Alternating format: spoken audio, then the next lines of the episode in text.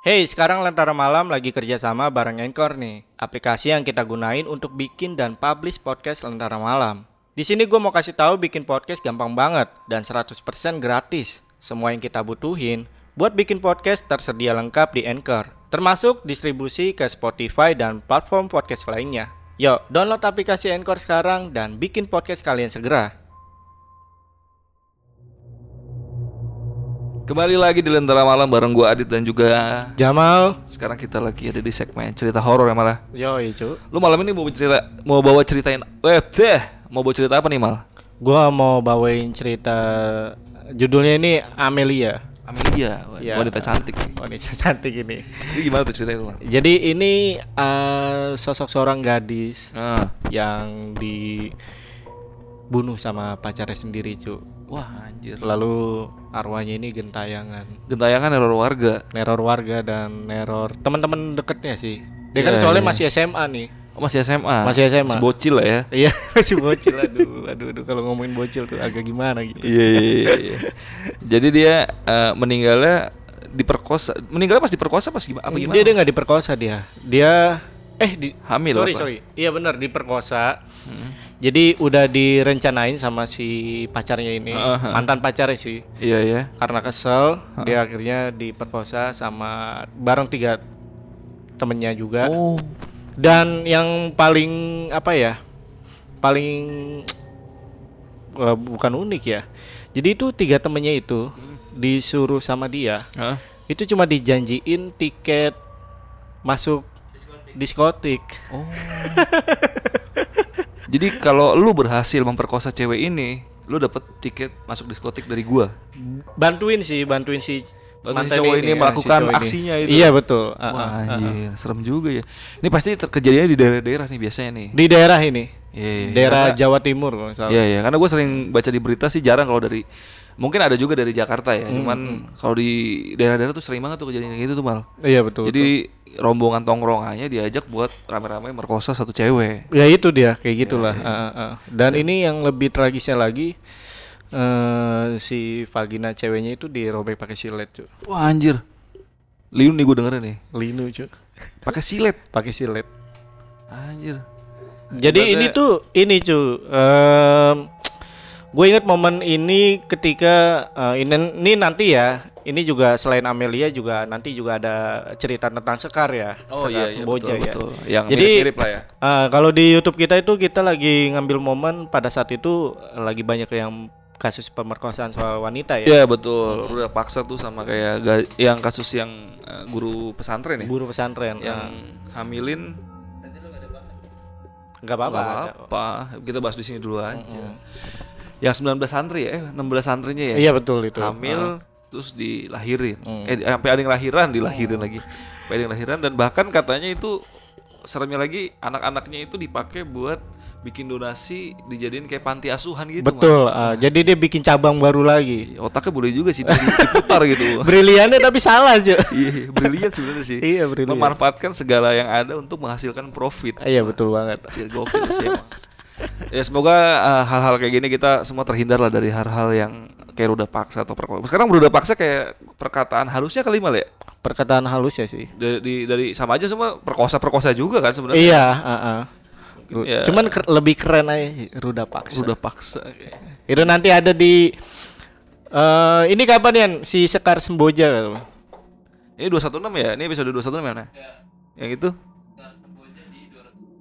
Oh masih lama masih, Masih agak lama masih juga lama. ya. Eh, dua minggu Tapi seminggu nanti- lagi lah ya. Teman-teman em, stay tune terus aja di Spotify-nya Iya betul. malam ya. Terus ini dong masuk mampir ke Instagram antara malam dong kasih kritik dan saran nih podcast kita supaya lebih berkembang lagi tuh gimana? Iya betul. ah. Masuk ke IG kita DM DM aja biar Hmm. kita ada inilah masukan dari eh, pendengar Spotify karena Spotify kan nggak ada nggak ada kolom komentar nih mal kita bingung nih kita Iya. dapat feedback eh, bikinnya ke depannya kayak gimana gitu yang kalian suka tuh kayak gimana? Iya betul banget, betul banget. mampir-mampir ke Instagramnya Lentera Malam. Hmm. Ya Langsung aja DM atau komen ya kan di situ Iya, iya, betul, betul. untuk masukan kritiknya gitu ya. Betul betul kita sangat menerima kritik dan saran karena kalau nggak ada kritik dan saran kita malah bingung Ya bingung mau bikinnya ngapain. ya bikin aja Iya. jadinya nggak tahu kita mau arahnya ke mana gitu. Betul banget.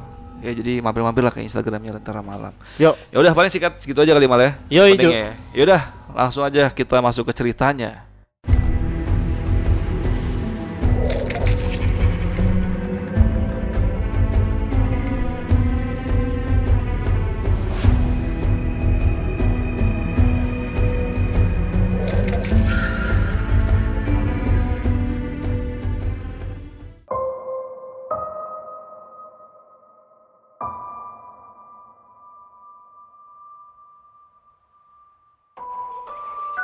Di tahun 2011, kampung tempat tinggal Mas Fahrul digegerkan dengan penemuan jasad seorang wanita yang sudah tidak bernyawa di sebuah rumah kosong, di mana jasad ini ditemukan tanpa sehelai pakaian dengan wajahnya yang sudah hancur dan penuh dengan darah.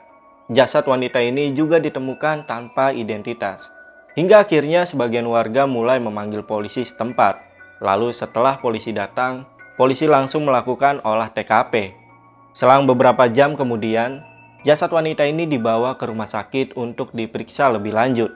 Dan menurut keterangan polisi, jasad wanita ini diperkosa terlebih dahulu sebelum akhirnya dihilangkan nyawanya. Karena saat ditemukan, bagian kemaluannya mengalami robek dan juga bernanah. Luka robeknya terlihat seperti dirobek secara sengaja menggunakan cutter atau silet. Selain itu, Wanita ini juga dibunuh dengan cara lehernya dicekik menggunakan sebuah tali.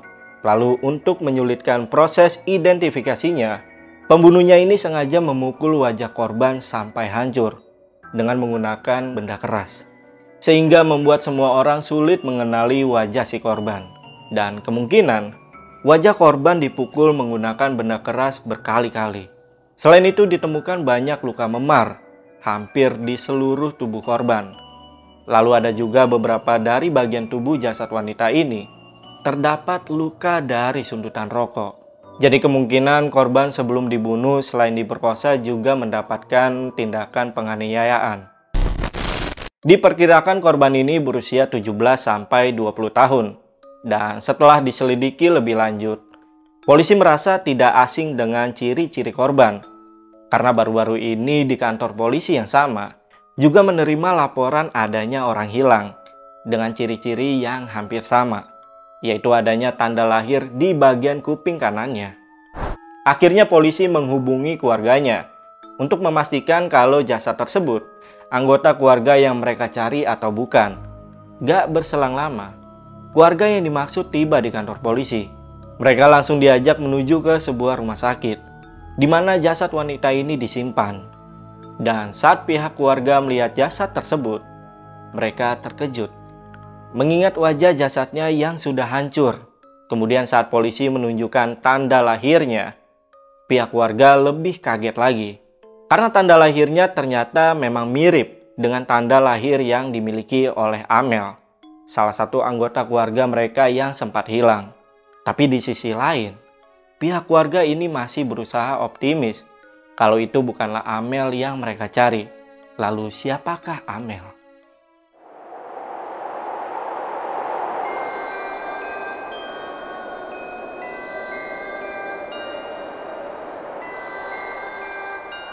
Amelina atau yang akrab disapa Amel. Dia merupakan siswi kelas 3 SMA di salah satu sekolah yang ada di Jawa Timur. Amel merupakan anak bungsu dari tiga bersaudara kedua kakaknya sudah menikah dan tinggal bersama pasangan mereka masing-masing. Sedangkan ayahnya sudah meninggal dunia sejak Amel duduk di bangku SMA. Nah, suatu hari, Amel ini dikabarkan menghilang dari rumahnya. Dan terakhir sebelum hilang, Amel sempat mengirim SMS ke ibunya yang isinya, Bunda, maafin Amel ya. Amel gak bisa jaga kepercayaan bunda. Amel sayang sama bunda. Tapi saat itu Ibu Novi atau orang tua dari Amel mencoba menghubungi HP milik anaknya, namun tidak bisa dihubungi lagi. Atau bisa dikatakan HP-nya sudah dalam kondisi mati. Saat itu, perasaan Ibu Novi sangat khawatir. Akhirnya beliau memutuskan untuk menjemput Amel ke sekolah. Akan tetapi menurut wali kelas Amel, hari itu Amel tidak masuk sekolah. Ibu Novi kaget saat mendengar hal itu.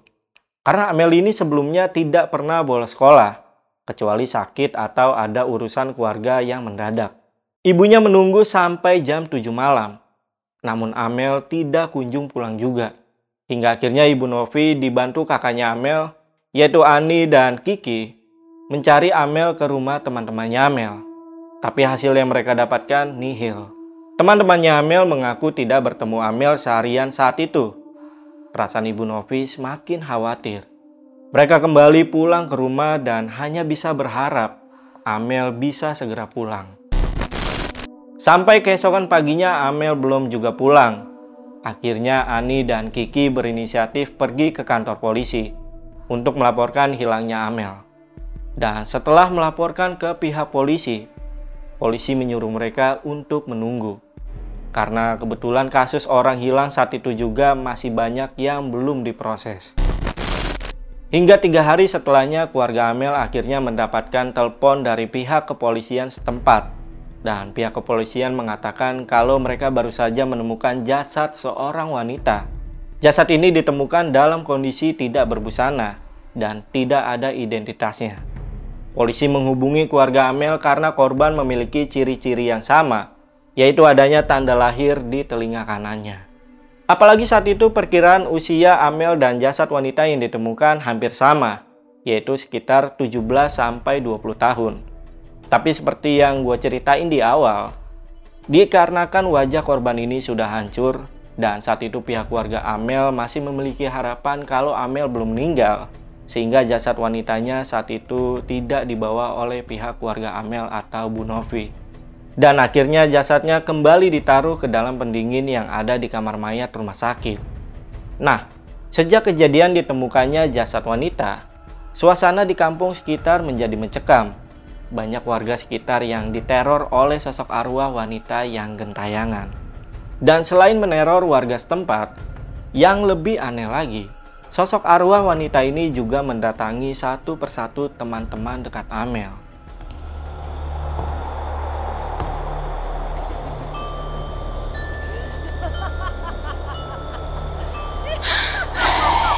Teror pertama dialami oleh Cynthia. Dia merupakan teman sebangkunya Amel. Nah, kala itu rumor hilangnya Amel masih menjadi topik hangat di sekolah. Dan bersamaan dengan itu, ada penemuan jasad di sebuah rumah kosong. Yang lokasinya ini gak jauh dari tempat tinggal Amel. Sebagai teman sebangku tentunya Cynthia berdoa supaya Amel selalu dalam kondisi baik-baik saja. Kejadiannya terjadi di malam hari, saat Cynthia ini sedang tidur. Di tengah malam, Cynthia ini tiba-tiba terbangun. Karena saat itu dia mendengar ada suara perempuan menangis, dan suaranya tepat berada di belakangnya. Cynthia sempat menoleh ke arah belakangnya. Dan ternyata benar, ada sosok wanita yang juga tidur membelakanginya. Dengan pakaian yang dikenakan sosok itu penuh dengan darah. Seketika bau amis darah juga tercium sangat menyengat. Cynthia yang udah ngerasa ketakutan, dia udah gak berani lagi menoleh ke belakang. Dan gak cuma itu aja. Sosok wanita ini ternyata mengetahui jika Cynthia belum bisa tidur. Lalu sosok wanita ini bilang, Kenapa belum tidur, Sin? Aku ganggu kamu ya. Cynthia yang mendengar suaranya kembali merasa ketakutan.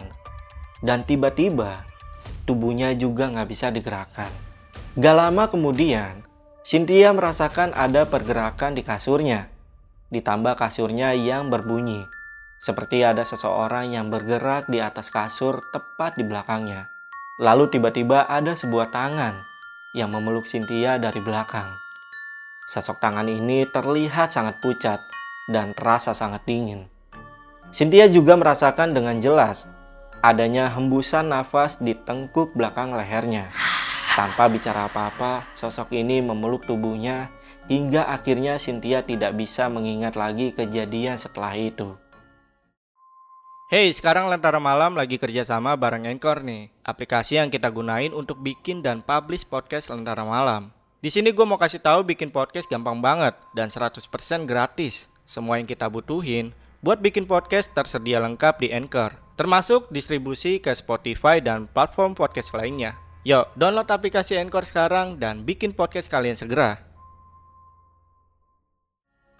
Setelah kejadian itu, Cynthia memutuskan untuk tidak membicarakan kepada siapa pun, dan dia juga tidak ingin berasumsi kalau sosok arwah tersebut adalah Amel. Karena pihak keluarga Amel saat itu juga masih belum mendapatkan informasi tentang di mana keberadaan Amel.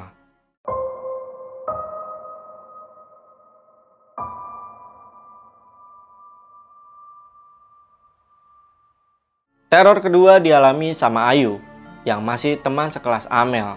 Kejadiannya saat itu Ayu baru pulang dari musola bersama teman-teman rumahnya.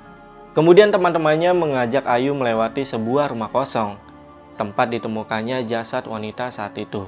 Lalu begitu mereka melewati rumah itu, entah kenapa Ayu terdiam dan fokus menatap ke arah rumah kosong tersebut. Hingga beberapa saat kemudian, Ayu baru sadar kalau teman-temannya malah meninggalkannya seorang diri. Ayu pun langsung jalan pulang ke arah rumahnya.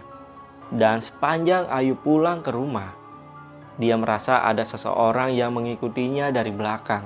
Dia semakin yakin kalau orang itu mengikutinya, karena di saat dia berhenti, seseorang yang ada di belakangnya juga ikut berhenti. Ayu yang udah ketakutan memutuskan untuk lari pulang ke rumahnya. Setibanya di rumah, dia langsung masuk dan kunci pintu rumahnya.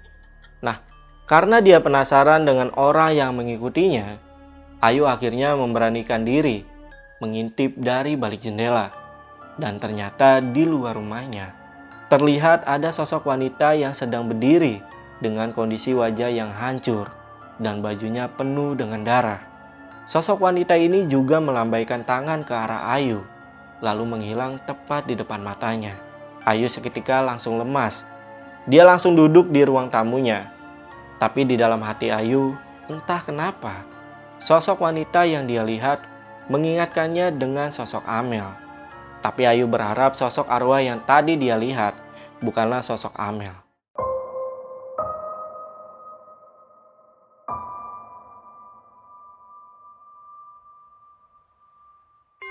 Kejadian teror yang dialami teman Amel terakhir adalah Febri. Febri ini adalah adiknya Mas Fahrul, yang juga merupakan teman sekelasnya Amel. Rumah Febri, Ayu, Sinta, dan Amel ini memang berada satu kampung. Nah, selain mereka ini teman satu sekolah, mereka juga sudah berteman dari kecil. Jadi bisa dibilang mereka sudah hafal sama tingkah laku dan kebiasaannya masing-masing. Pada suatu malam sekitar jam 8, Febri yang sedang sibuk mengerjakan tugas sekolahnya di kamar. Tiba-tiba dikagetkan dengan suara seseorang dari balik jendela kamarnya. Suaranya ini berkata, Hayo, ngerjain apa? Febri sangat hafal dengan suaranya. Jika suara itu adalah suara Amel, tapi Febri yang saat itu memang lagi sibuk ngerjain tugasnya, sehingga dia tidak menyadari saat itu Amel masih dikabarkan menghilang. Di situ Febri menjawab dan bilang, Enggak kaget kok Mel, sudah biasa kamu kayak gini. Lagian ngapain kamu di sini? Pulang sana, bunda sama kakak kamu nyariin kamu tuh. Lalu seketika suasana menjadi hening. Tidak ada respon sama sekali. Di situ barulah Febri ingat jika Amel masih dikabarkan hilang entah ke mana. Sambil ketakutan, Febri mencoba melihat ke arah jendelanya. Ternyata yang di luar jendelanya bukanlah Amel, melainkan sosok arwah wanita yang sedang ramai dibicarakan oleh masyarakat sekitar. Sosok wanita ini menatap ke arah Febri dengan penuh kesedihan dan berbeda dari dua temannya. Dia satu-satunya orang yang sangat mengenali sosok Amel. Dia merasa arwah yang tadi dia lihat adalah Amel. Sama seperti yang lain, Febri memilih menyimpan rapat-rapat apa yang dia lihat. Sampai tiga sahabatnya ini mendapatkan info kalau jasad yang ditemukan waktu itu memang benar adalah jasad Amel.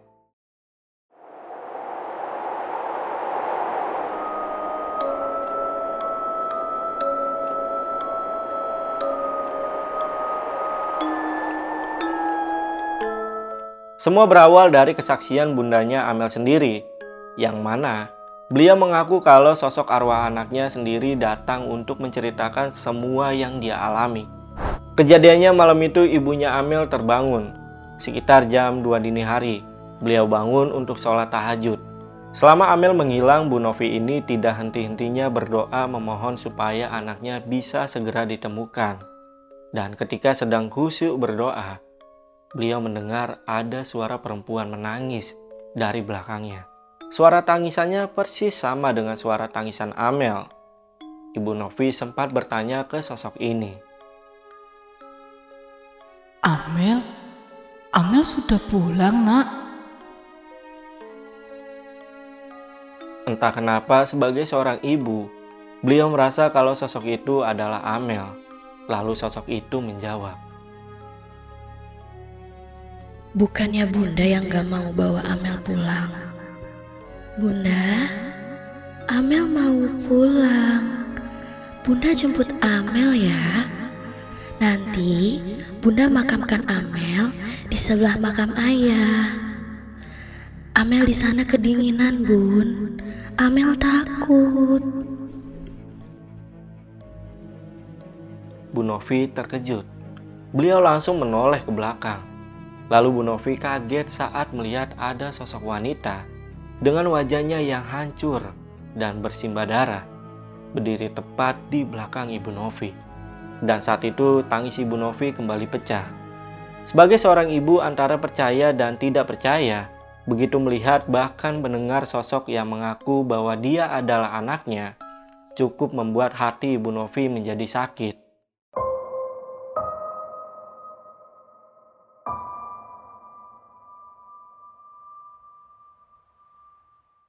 Setelah kejadian yang dialami oleh Ibu Novi, beberapa hari kemudian polisi berhasil menangkap pelakunya. Ternyata pelakunya adalah mantan dari kekasih Amel yang bernama Dion.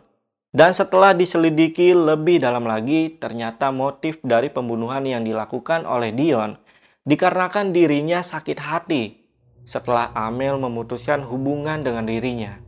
Dan Dion mengakui saat itu Amel mengakhiri hubungan dengannya dikarenakan Dion ini ketahuan selingkuh dengan wanita lain.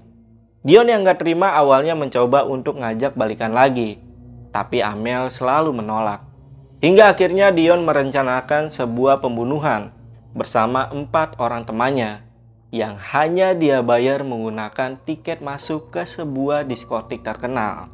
Mereka mulai merencanakan penculikan saat Amel berangkat ke sekolah setelah itu mereka memperkosa Amel secara bergiliran di bawah pengaruh alkohol.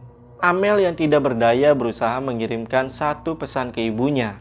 Saat itu Amel hanya bisa pasrah. Dan gak sampai di situ aja. Lima cowok bejat ini langsung memukuli Amel, menyiksanya dan yang terakhir, mereka mencekik leher Amel dengan menggunakan sebuah tali pramuka. Kemudian jasad Amel langsung dibawa ke sebuah rumah kosong yang gak jauh dari rumah Amel. Karena wajah Amel sangat mudah dikenali, akhirnya Dion ini langsung menghantam wajah Amel dengan menggunakan sebuah balok sampai wajahnya hancur. Baru setelah itu mereka meninggalkan jasad Amel tanpa rasa bersalah. Pada saat polisi melakukan penangkapan di kamar Dion, polisi menemukan sepasang seragam milik Amel, tas milik Amel, buku-buku pelajaran, dan satu ponsel milik Amel. Dion langsung ditangkap dan dibawa ke kantor polisi untuk dimintai keterangannya lebih lanjut. Barulah, dari keterangan Dion, polisi dapat dengan mudah menangkap satu persatu empat teman Dion yang membantu aksinya.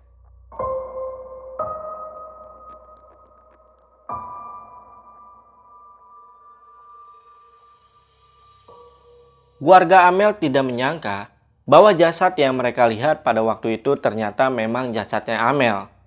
Jasad Amel lalu dibawa pulang ke rumahnya dan setelah itu dia dimakamkan tepat di samping makam mendiang ayahnya, sesuai dengan permintaan dari sosok mendiang Amel. Ada fakta yang cukup mengejutkan yang dikatakan oleh Ibu Novi ketika teringat perkataan dari sosok mendiang Amel yang bilang, Bunda, Nanti Amel akan terlahir dari perut Bani. Jadi bunda gak akan kesepian. Karena Amel akan selalu ada untuk bunda. Dan entah kebetulan atau tidak, Ani atau kakaknya Amel ini yang sempat dinyatakan tidak bisa hamil.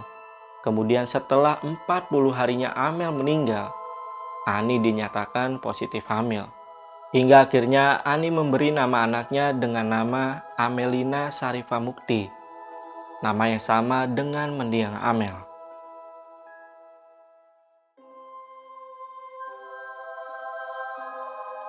Oke, itu tadi cerita horor untuk video kali ini.